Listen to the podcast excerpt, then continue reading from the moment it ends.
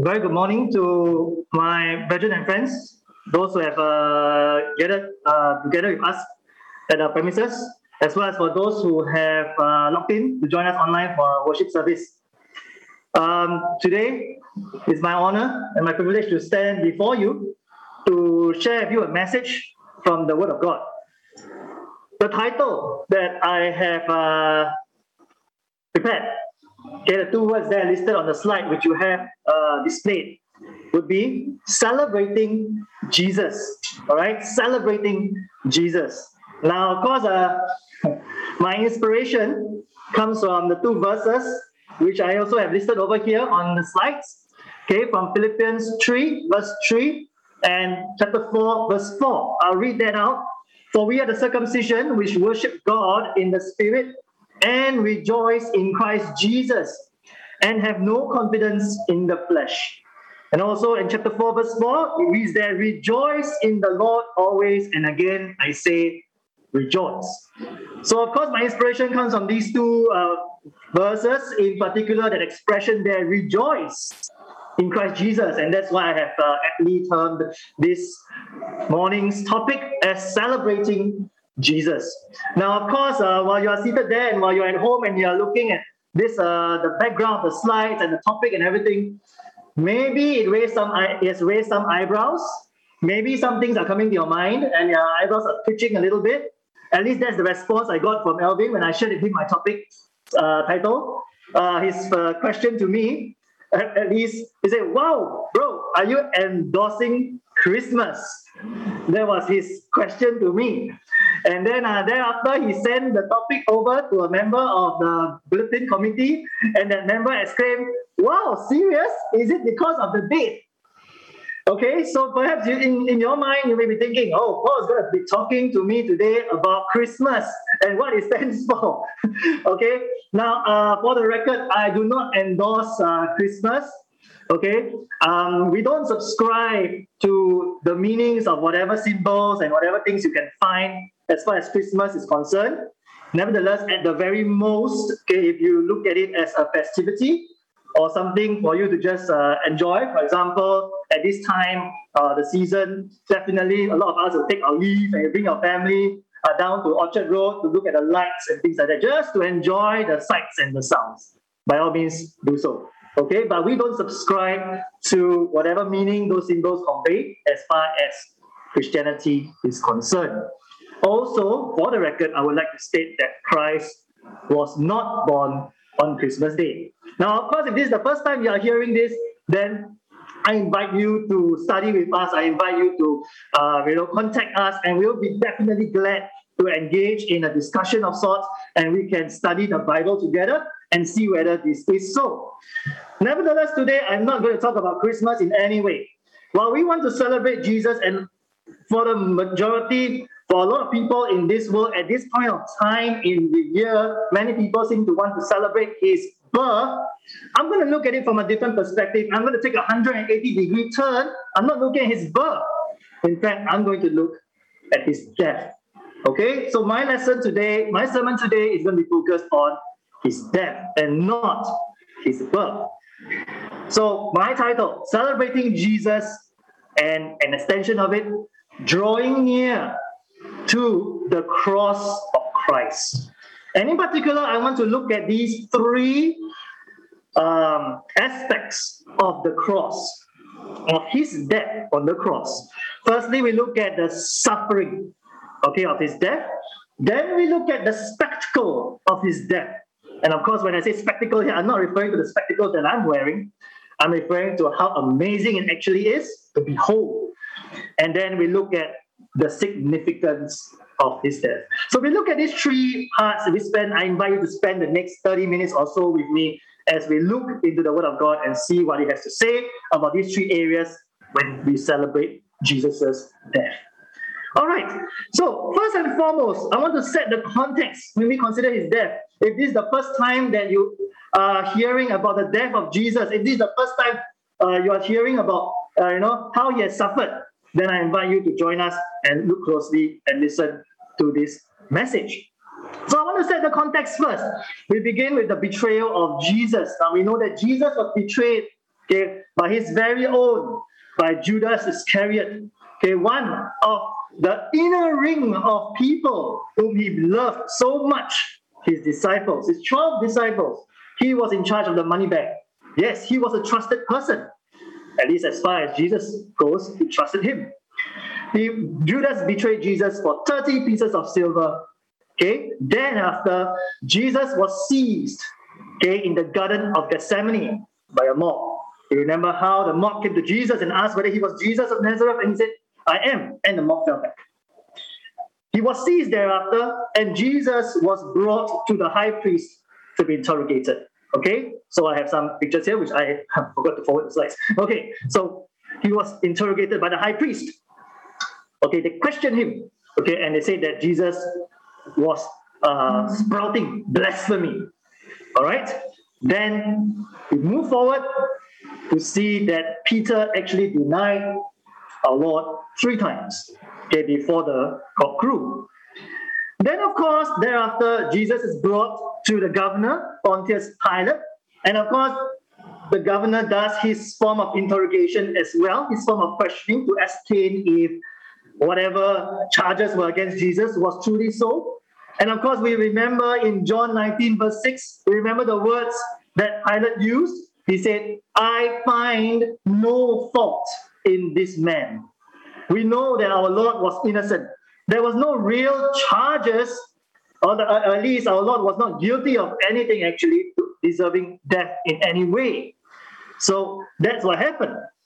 And after the questioning, and Pilate wants to release him, but of course we know that that wasn't meant to be. We know that the mob carried on, okay, with his raucous and you know with his demands, and ultimately Pilate gives in to the mob to crucify Jesus. Okay, so that's the context in which we are going to carry on from there. I want to set the context because I want uh, our listeners, for those who have not heard about the story of Christ, to at least remember this flow of thought. Okay, now we move on from the part in which Pilate gives in. Okay, and we're going to look at his, the suffering of his death, which is written in Matthew chapter 27, and I'm going to begin from verse 26 to 54. Now, I know it's a lengthy passage, I know, but really, if you have your Bibles with you, I really invite you to open it up, to take a close look and read along as I go through with you these passages. We want to look again at this account closely and appreciate the death of our Lord and Savior Jesus Christ. We can find all the accounts, four accounts in the Gospel of Matthew, Mark, Luke, and John. For today's purpose, I'm just going to look at the account in Matthew. Okay, so I'm going to read this and I invite you to follow me. And if you don't have your Bibles with me, I have the verses on the slide as well. I'm going to begin from verse 26. Then released he, that is Pilate, Barabbas unto them. And when he had scourged Jesus, he delivered him to be crucified. Now, Barabbas, by the way, okay, is a convict. He was convicted for murder and for insurrection against the country, the Roman Empire. Now, verse 27 Then the soldiers of the governor took Jesus into the common hall and gathered unto him the whole band of soldiers. And they stripped him and put on him a scarlet robe and when they had plaited a crown of thorns, they put it upon his head, and a reed in his right hand, and they bowed the knee before him and mocked him, saying, Hail, King of the Jews. Verse 30. And they spit upon him, and they took the reed, and they smote him on the head. And after that, they had mocked him. They took the robe off from him. They put his own raiment back on him, and they led him away to crucify him. And as they came out, they found a man of Cyrene, Simon by name. Him they compelled to bear his cross. Verse 33. And when they were come unto a place called Golgotha, that is to say, a place of a skull, they gave him vinegar to drink, mingled with gall, and and when he had tasted thereof, he would not drink. And they crucified him and parted his garments, casting lots, that it might be fulfilled which was spoken by the prophet. They parted my garments among them, and upon my vesture did they cast lots. And sitting down, they watched him there, and set up over his head his accusation, written, This is Jesus, the King of the Jews.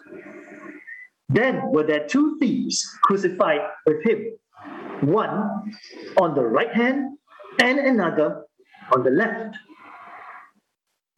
And they that passed by reviled him, wagging their heads and saying, Thou that destroyest the temple and buildest it in three days, save thyself. If thou be the Son of God, come down from the cross. And then you can find the reference also in John chapter 2, verse 19 to 21. Of course, we know that in this context, Jesus was referring to his body. The temple, the word that temple here refers to his body because Jesus is foretelling of his resurrection. We move on to verse 41. Likewise, also the chief priests mocking him with the scribes and elders said, He saved others, himself he cannot save. If he be the king of Israel, let him now come down from the cross, and we will believe him. He trusted in God. Let him deliver him now, if he will have him. For he said, I am the Son of God. The thieves also, which were crucified with him, cast the same in his teeth. Now, from the sixth hour, there was darkness over all the land until the ninth hour. And about the ninth hour, Jesus cried with a loud voice, saying, Eli, Eli, lama sabachthani. That is to say, My God, my God, why hast thou forsaken me? Some of them that stood there, when they heard that, said, This man calleth for Elias. And straightway one of them ran and took a sponge and filled it with vinegar and put it on a reed and gave him to drink.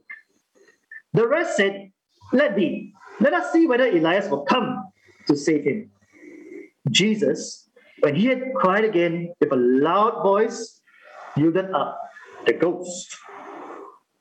Verse 51 And behold, the veil of the temple was rent in twain from the top to the bottom, and the earth did quake, and the rocks rent, and the graves were opened and many bodies of the saints which slept arose and came out of the graves after his resurrection and went into the holy city and appeared unto many.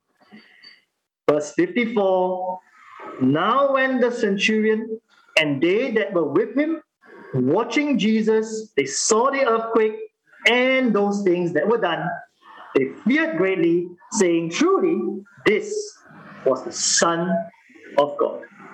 So this is the account which I'm going to talk about for today. And I want to explore certain areas in his suffering. Now let's consider the fact that Jesus was scourged in verse 26. To be scourged means to be flogged. Okay, this involves flogging by the Roman soldiers, and you may be wondering what exactly does flogging entail? Now, flogging entails a weapon it, con- contains, it entails a weapon being used by the soldier, which looks something like this. Okay, what exactly is it? Okay, I offer you a quote. It's called a flagrum, okay, or flagellum, okay, and it was a short whip made of two or three leather thongs or ropes connected to a handle. The leather thongs were knotted with a, with a number of small pieces of metal, usually zinc, and iron attached at various intervals. Okay, so oh, okay, no laser here. Okay, so basically you can see the bits of metal that are attached there. Okay, on the thongs. Sometimes these bits of metal are replaced with skeleton bones. Okay, now you can imagine the effect then when you have such bits and pieces of metal and skeleton bones attached to this way. What is the result then? Well, deep lacerations, torn flesh, exposed muscles, and excessive bleeding. would leave the criminal half dead. Now, interestingly, or rather upsettingly, the centurion in charge of overseeing this uh, process would order the lictors to halt, means to stop, to stop the flogging when the criminal was near death. So you can imagine, they are going to take this whip of sorts, this flagrum of sorts, they're going to hit it across the back. And of course, in, invariably, it's going to hit other parts of the body as well. They're going to hit the victim with that. And they're not going to let the victim die. They're going to let the victim live. Okay, they want to add on more humiliation, more pain, and more torture to the victim who's already half dead. You can imagine the amount of skin that is torn as a result of this lashing. In fact, in Isaiah chapter 52 and verse 14, it reads there, As many were astonished as at thee, his visage was so marred more than any man, and his form more than the sons of men. Now, of course, here is visage here, referring to his appearance, the appearance of Christ as a result of the punishment that he received, as a result of the scourging that he got, was beyond recognition because it was marred. You can imagine that he, you cannot recognize him anymore. Okay, and and this description of his appearance is comparable to the word there to be to as many as were astonished at thee. The astonished there means appalled or offended. It is comparable to the amount in which the intensity of how people looked at him with scorn. That's how intense the situation was. Now we move on from the scourging, and we also recognize that Jesus faced an intense amount of humiliation from the soldiers, from the idea of the scarlet robe, and of course, to the crown of thorns. The crown of thorns would also further add physical injury to his already weakened state. You can imagine how the thorns would have pierced his head and his skull. Now, Jesus, at the same time, he had to carry his own cross to his own place of execution to be crucified. Right? So you can imagine that there's already no strength in him, yet he's being forced to carry the cross. And of course, they had to compel someone else to help him. But they would not let it go. They wouldn't let the victim go scot free like that. They're going to make sure they hit him along the way, just as how someone may want to lash at a horse to get the horse moving. But they're going to hit him and force him to move as much as he could. Now let's consider this cruel sentence of crucifixion. Now, in today's world, I think we all agree, or some of us will already know, there are many known methods of capital punishment. And of course, the methods has, has have evolved over the years, okay, in, in the name of humanity or morality, in fact, right? Um, in today's world, you have things like inje- lethal injection, you have things like hanging, which is what uh, Singapore government does, hanging as capital punishment, right? You have the electric chair, so on and so forth. So you have a few different methods that are known already in this world. And of course, if you think about the suffering in terms of the time, these methods, I think easily, the, the, the victim is gone within the hour or within even a couple of minutes even. The victim is gone, right? You say bye-bye to the victim. That's it. Okay. Now, of course, these pale in comparison to crucifixion, right? In fact, there are some authors who say that crucifixion has been perfected by the Romans. Perfected, not, it's not a, it's not a praise to them. It's not commending them for, hey, do a good job, good job. Okay, but more so to say that the Romans they were so caught up with the idea of making this as intense, as destructive as they could for the human body. And they did this. Now, Jesus had to suffer this cruel cross, not just six minutes, not just an hour, not just for two, but he had to suffer this cruel cross for six hours from 9 a.m. all the way down to 3 p.m. Six hours on the cruel cross. Not to mention that he had been pierced as well. Now, how was the crucifixion usually done? Okay, in usual cases, we can see it's very much similar to what Christ went through. So, crucifixion involves a victim being scourged, and then the victim is taunted, Okay, and then the victim is forced to carry this beam called the patibulum. It is the beam which is tied across his shoulders to the place of execution. This is the horizontal beam, the horizontal bar that the victims usually needed to carry, and they carry it all over to the place of uh, execution. Now, the next step would vary with location. In Jerusalem, some of the women would offer the condemned a pain relieving drink, usually of wine and myrrh or incense. Then the victim would be tied or nailed to the, to the patibulum. So we know that in this case, okay, we know that the hands and the legs of Jesus were pierced to the cross. Right? You want to know where? I mean, some of the images are a bit too uh, descriptive in that sense, okay? Too vivid for me to post it up here. But you can imagine when you think about where Jesus was pierced as far as his hands go, okay? If you can join me, you may want to put your hand over to somewhere here, right? Just at your wrist, okay, where you can feel that. You can usually you feel your heartbeat over there, right? Now I want you to press it in as hard as you can. Okay, this would be an area, the area where he was pierced. It's either this part or you know some people like to go for massage, right? Right smack in the middle of your palm.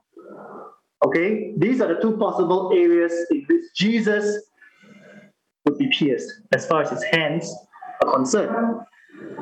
I don't know about you, but uh, I can't even suffer a pin going through my skin for 10 millimeters.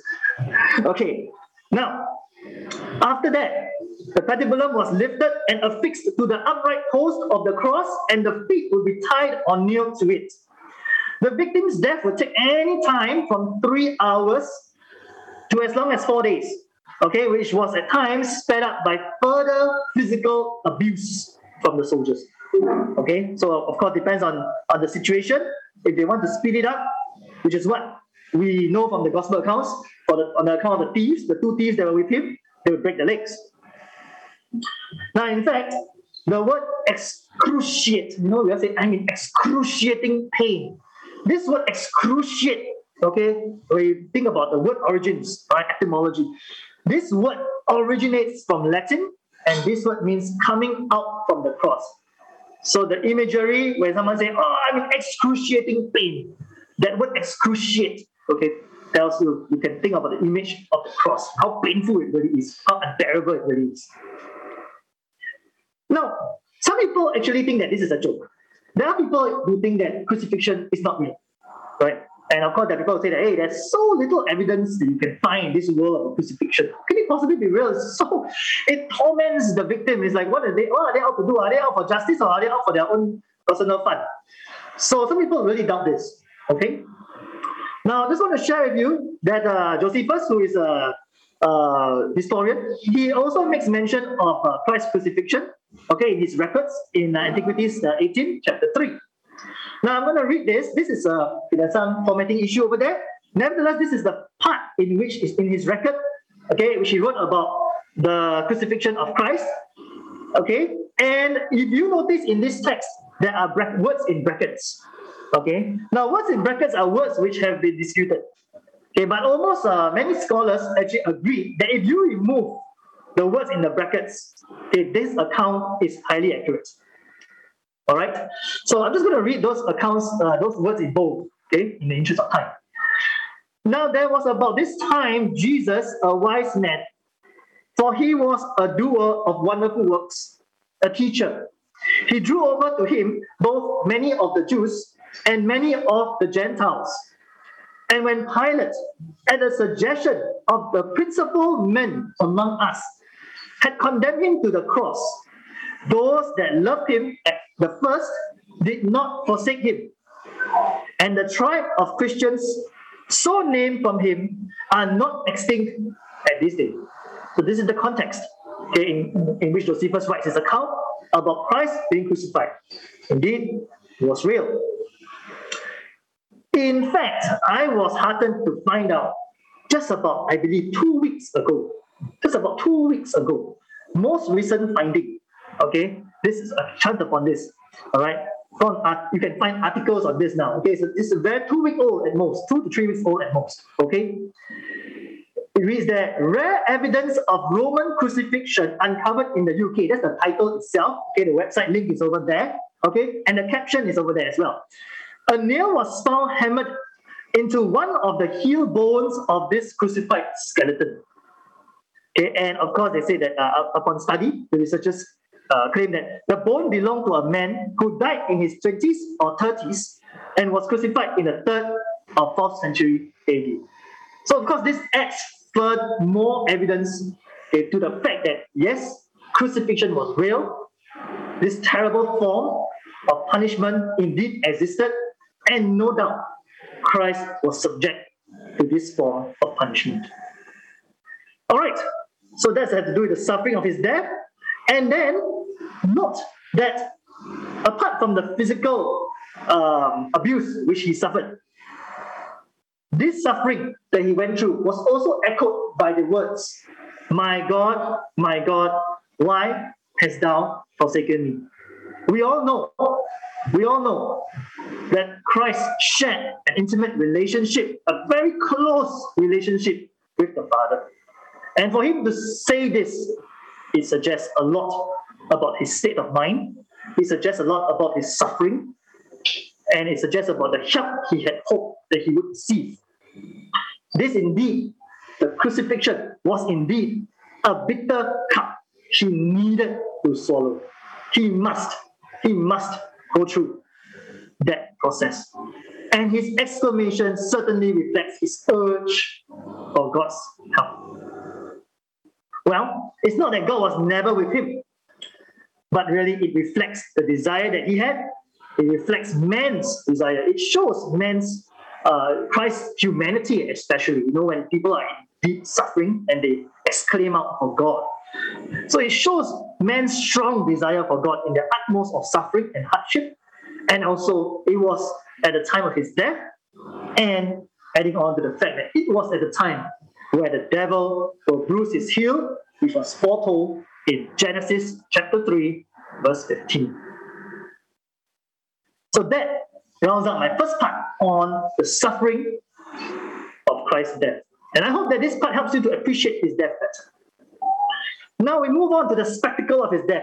What made his death such a spectacle, such a marvelous thing to behold?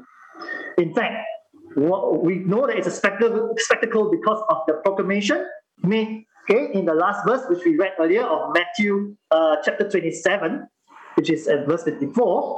It says again, Now when the centurion and they that were with him, watching Jesus, saw the earthquake and those things that were done, they feared greatly, saying, Truly, this was the Son of God. In fact, if it could refer to Luke chapter 23 and verse 47, these words were added as well. Certainly, this was a righteous man. Indeed, it is a wonderful uh, proclamation of our Lord Jesus Christ. Um, who was the centurion? What's so important about this centurion? You might want, you might be wondering. Now, this centurion was likely in charge of the proceedings, the crucifixion proceedings. He oversaw whatever was to happen, okay, as far as the crucifixion was concerned. Uh, we can see this. In fact, he has a lot of trust. Huh? Okay, uh, he has a lot of trust from uh, his contemporaries as well as even the governor himself. In Mark 15, verse 44 and 45, okay, it reads that, And Pilate marveled if he, as Christ, were already dead. And calling unto him the centurion. So Pilate called the centurion to him. Okay, he asked him whether he had been anyone dead, whether Christ had been anyone dead. And when he knew of it, of the centurion, when Pilate knew of the fact that Christ had died from the centurion, he gave the body to Joseph. Okay, of course, I'm not going to go into account of what happened about the body of Christ, but we know from here that Pilate needed assurance and confirmation from the centurion himself. So we know that this man, in the eyes of Rome, uh, Roman soldiers, okay, highly trusted, okay, very, very much uh, highly acclaimed as well. Okay, so it makes this proclamation even more wonderful. Adds weight to this proclamation. Now, this spectacle of his death is marked by miraculous, supernatural occurrences when Christ died. And that's what makes it a spectacle. Okay, I just want to talk about some of them. Think about it. Okay, first, there was darkness over the land from the sixth to the ninth hour. Okay, so we know that the sixth to the ninth hour, we don't calculate it modern time. Uh, okay, we use the time how we calculate time back then. So in short, the sixth to the ninth hour would be from the 12 p.m. down to 3 p.m. Okay, so from 12 to 3 p.m., there was darkness over the land.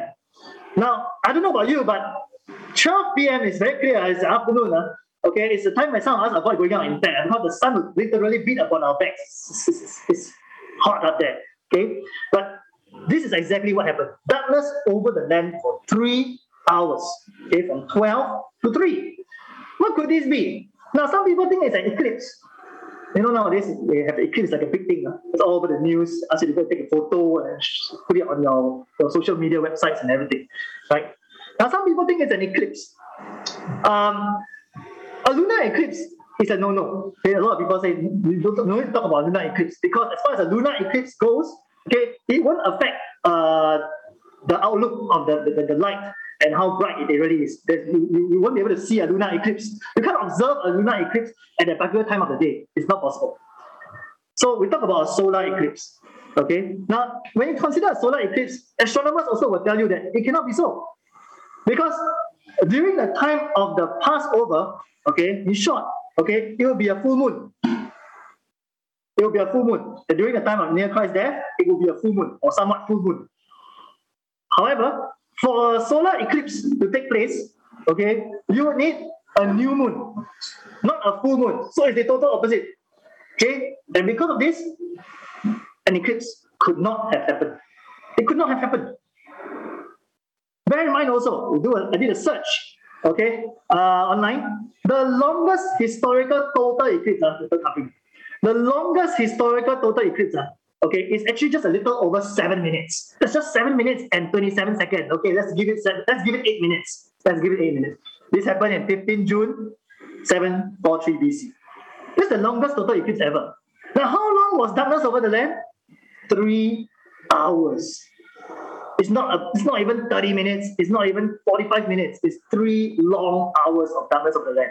And adding on to the idea of astrology involved, we can be sure that this indeed is a spectacle because God's hand is in it. Next, let's consider this in verse 51 of the account in Matthew 27, which we read. The veil of the temple. The veil of the temple was rent in twain. Okay, and I would like to add there as well that it was rent in twain from the top to the bottom. Uh. Not rent in twain from the top to like uh, midway, uh, one quarter way, uh, one third way. No, top to the bottom. Okay, and the earth shook. Now let's consider this for those who do not know very briefly, very quickly. All right. Now the veil of the temples separated two areas in the temple itself: the inner and outer sanctuary. Okay. Now, of course, you can see from the slide there to make it easy. Okay, the veil separated the most holy place, which is known the Holy of Holies, from the holy place. Okay, think of it as inner and outer. Okay, area. Now, could this be an ordinary garment Wearing a cloth is easy, right? You think about it, uh, some cloth now is so thin and very easy. Could this be an ordinary garment? Now, traditional sources document the veil to be 60 feet long. That's about 18 meters. 18 meters uh, from one end to the other. I wonder whether it is from our from where I'm standing to the back of the hall, or even longer, longer perhaps. 18 meters. 30 feet high. 30 feet high, I do a conversion to meters. I mean, I talk about meters because I can't think of feet. I'm not that kind of construction person. I think about meters. Uh, 30 feet high. 9.1 meters. Huh? Those of you remember your science lab, right? your meter rule. The teacher walk around your meter rule, right? One meter rule, not the table, right? You're afraid. Uh, okay, some of you maybe you still remember. Ah. I don't know where Danny does this, uh, but yeah, I don't, I don't, I don't have meter rule. Okay, but anyway, 30 feet high is 9.1 meters. Uh, and the thickness, the palm of a hand, the thickness, thickness of it, very thick, uh, roughly about the palm of a hand or four inches. If you consider these dimensions, what would it take really? to rent the garment. I, I can imagine uh, ladders. I can imagine people at different levels trying to stretch out their hand and, and snip it. And even you try to snip it also, it's impossible because it's so thick. It's almost, it's literally impossible to do it. And it's in the temple. They're going to have people looking at whatever they are trying to do. They're going to get in trouble for doing all these things. Okay. Yet, the veil of the temple was rent in twain from top to bottom when this veil separated the Holy of Holies, okay, or the most holy place, we know that, from the holy place in the temple. And access to it was very highly restricted. We know that only the high priest can go in once a year on the Day of Atonement to offer the sacrifices. That's about it. It is forbidden for others to enter. That's how restricted the place is. Okay, no one's supposed to look, no one's supposed to enter. Okay, so it's highly restricted, and you can see this in Leviticus chapter 16 and Hebrews chapter 9, verse 27. So, in spite of this, when Christ died, this veil was torn, was rent from the top to the bottom. And uh, to give you a visual representative, uh, over the last week, and if you can recognize this face, for you. okay, you can ask me later. But uh, I was literally amazed because I happened to come uh, head to this place uh, for, for, for, for some food, and I saw this this garment. This garment that separated this outer area where we were dining at, okay, where I'm standing, from another inner area of that particular restaurant. Okay, and this is literally this. You can have a sense of how tall this garment is. Okay, I think it's about uh, at least four, four, four times me, four times me, four point five times me, thereabout. Okay, uh, just give you the math, I'm about 1.7 something. All right, 1.7 something, you just multiply by 4. So this is less than 8 meters. Uh. Okay, this is about 8 meters or so. Um, we're talking about something that's 9.1 meters. So you 9.1 meters, that's what I say. You want to go and cut, and you want to go and start cutting it from the top to the bottom, I don't know. I don't know how anybody's going to do it. It's literally not possible. Once again, it can only be an act of God. It's supernatural. Okay? All right, so that's why it's such a spectacle. Next, the spectacle of his death, highlighted in verse 52. The graves were opened, and some of the saints were resurrected. That's after Christ's resurrection, and they appeared. And they appeared. Okay? Um, well, before that, we know that the earth quaking and the rocks being rent would be certainly, right? Something that is supernatural. Okay? How can you rent rocks? You know, we talk about erosion. People talk about erosion, it takes long process. I talk about the washing and all this. Yeah. But in this certain certain instance, the rocks were rent. I don't know how you're going to do this, but certainly attest once again to the spectacle of Christ's death. Okay, and the fact that the saints were resurrected as well and appeared to many. Okay, further testimony that the resurrection is indeed real. And this is a unique occurrence as well.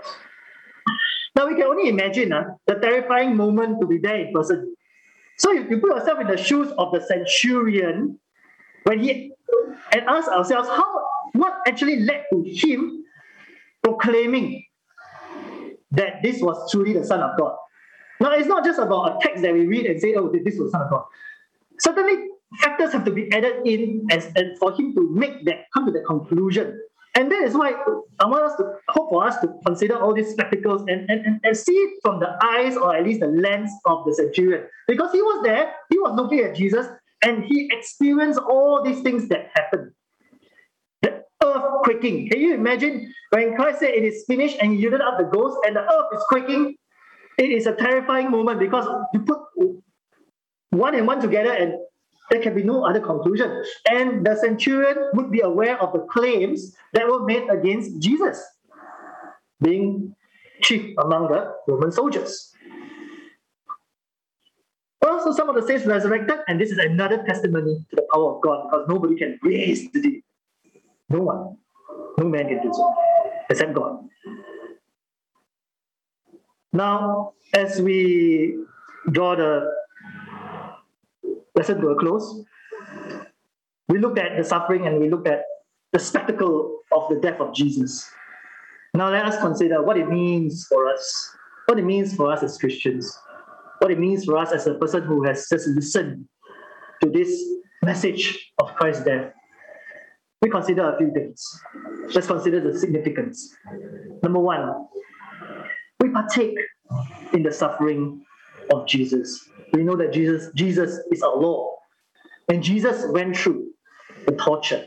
And Jesus went through that suffering.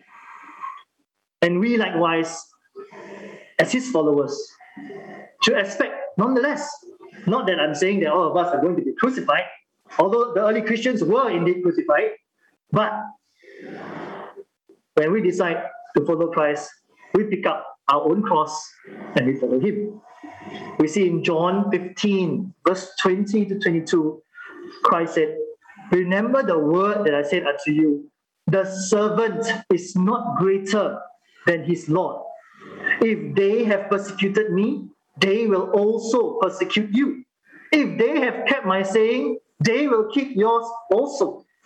But all these things will they do unto you for my name's sake, because they know not him that sent me. If I had not come and spoken unto them, they had not had sin the sin of killing him, the sin of murdering him on the cross, the guilt that comes along with it. But now they have no cloak for their sin. And I'm very intrigued with that word cloak. We remember that while we partake in his suffering, the cloak of Christ covers us. We have that cloak to shield us from the wrath of God because Christ actually offered himself on that cruel cross for us. Next, because of his death, we have a better covenant. A covenant here means an agreement, a testament. All right, we have a better will that we follow. And this is reflected in the Lord's Supper. In 1 Corinthians 11, verse 25, after the same manner also he took the cup when he had supped, saying, This cup is the New Testament in my blood. This do ye as oft as you drink it in remembrance of me. For us Christians, as we sat, sat there just a moments ago and we partook of that cup, I hope we remember. I hope we remember the suffering of Jesus. I hope we remember the sacrifice that he go through.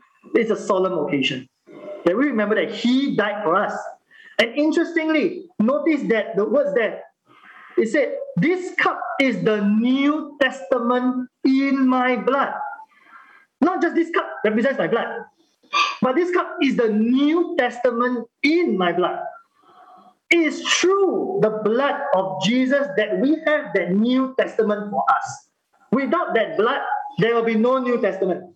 That blood has to be shed in order for the New Testament to take effect, in order for His will to take effect. And indeed, it is such a good covenant, such a better one, according to the Hebrew writer. In Hebrews 8, verse 6, and now have he obtained a more excellent ministry, by how much also he is the mediator of a better covenant, which was established upon better promises. And we know that one of the promises that we have from the better covenant is that we can have our sins washed clean. In Hebrews 10, we can we recall in verse 1 to 4, it tells us that the blood of those animal sacrifices cannot remove the sin. It is still there. It's like just pushing the debt one year after another. But with this new covenant, our sins can actually be washed off can be clean. There's no record of the sin. Isn't that wonderful? In fact, the Hebrew writer says, because of this, we can come to God with a clear conscience. A clear conscience. We don't have to come to God with guilt, knowing that we have done wrong. We, can come to God with joy because we know that our sins have been washed away. That makes it all the more beautiful with respect to this covenant. Next, we are indebted to Christ. We're indebted to Christ because of his death on the cross. In 2 Corinthians chapter 5, verse 21, it reads, Therefore he, that's God, hath made Christ to be sin for us who knew not sin, that we might be made the righteousness of God in him. Note that Christ knew not sin. There was no sin in him. There was nothing deserving of the punishment at all. Christ was perfect. Christ was complete. But he still went through that cross for you, for me, for everyone else. That's what he did. And here, note, when it says, when the verse says, uh, God having made Christ to be sin for us, here the word sin here means sin offering. Sin offering. The sin offering was offered to God to appease him so that God's wrath would not fall upon the sinners. In this manner, Christ was a sin offering for us. He had to be sacrificed so that God will be appeased. All right? That's why we talked about the cloak earlier, the word cloak. It is because of his sacrifice, it's like a cloak. When, when God looks at Christ suffering on the cross, the death on the cross, he will be appeased. It is a punishment we ought to have received. And if we think about it, in a way, we are like Barabbas. Barabbas was a convict, literally, but he was let go. He was let go. Christ had to suffer in his place. And if you think about it, we're like Barabbas. We are like the convicts. We are the ones who have done wrong. But Christ took the rap for us. He is our Passover lamb that was slain to avert God's judgment. You know the story about the Passover? About how the Israelites were asked to take the blood of the unblemished lamb, smear it across the lintel and the doorpost, and upon that very night, they will have the angel of death come along. And when they when they see the, the blood on the lintel and the doorpost, he will pass over the house and head to another home instead, where the firstborn would suffer death.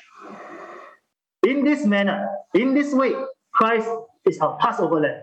His blood has been shed for us, so that when God looks at the blood that was shed, his wrath will be averted.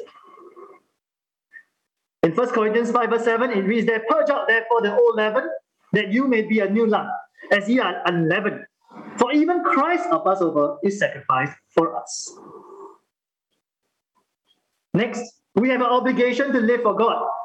It's an obligation now for us because we know that Christ suffered. In 1 Peter 2, verse 21 to 24, it reads, For to this you have been called, because Christ also suffered for you, leaving you an example, so that you might follow in his steps. He committed no sin, neither was deceit found in his mouth. When he was reviled, he did not revile in return. When he suffered, he did not threaten, but he continued entrusting himself to him who judges right, uh, justly. He himself bore our sins in his body on the tree, that we might die to sin and live to righteousness. By his wounds, we have been healed. It is our duty to live to righteousness because of Christ's death on the cross for us. And I highlighted the, some words in yellow, you may have noticed. I wonder, could this be the very thing that the centurion have seen and noticed about Jesus that made him so special that when he put all the factors together, it led to him realizing that he's the Son of God, as he claimed? Could it be? When he when when Christ was reviled, he did not revile in return.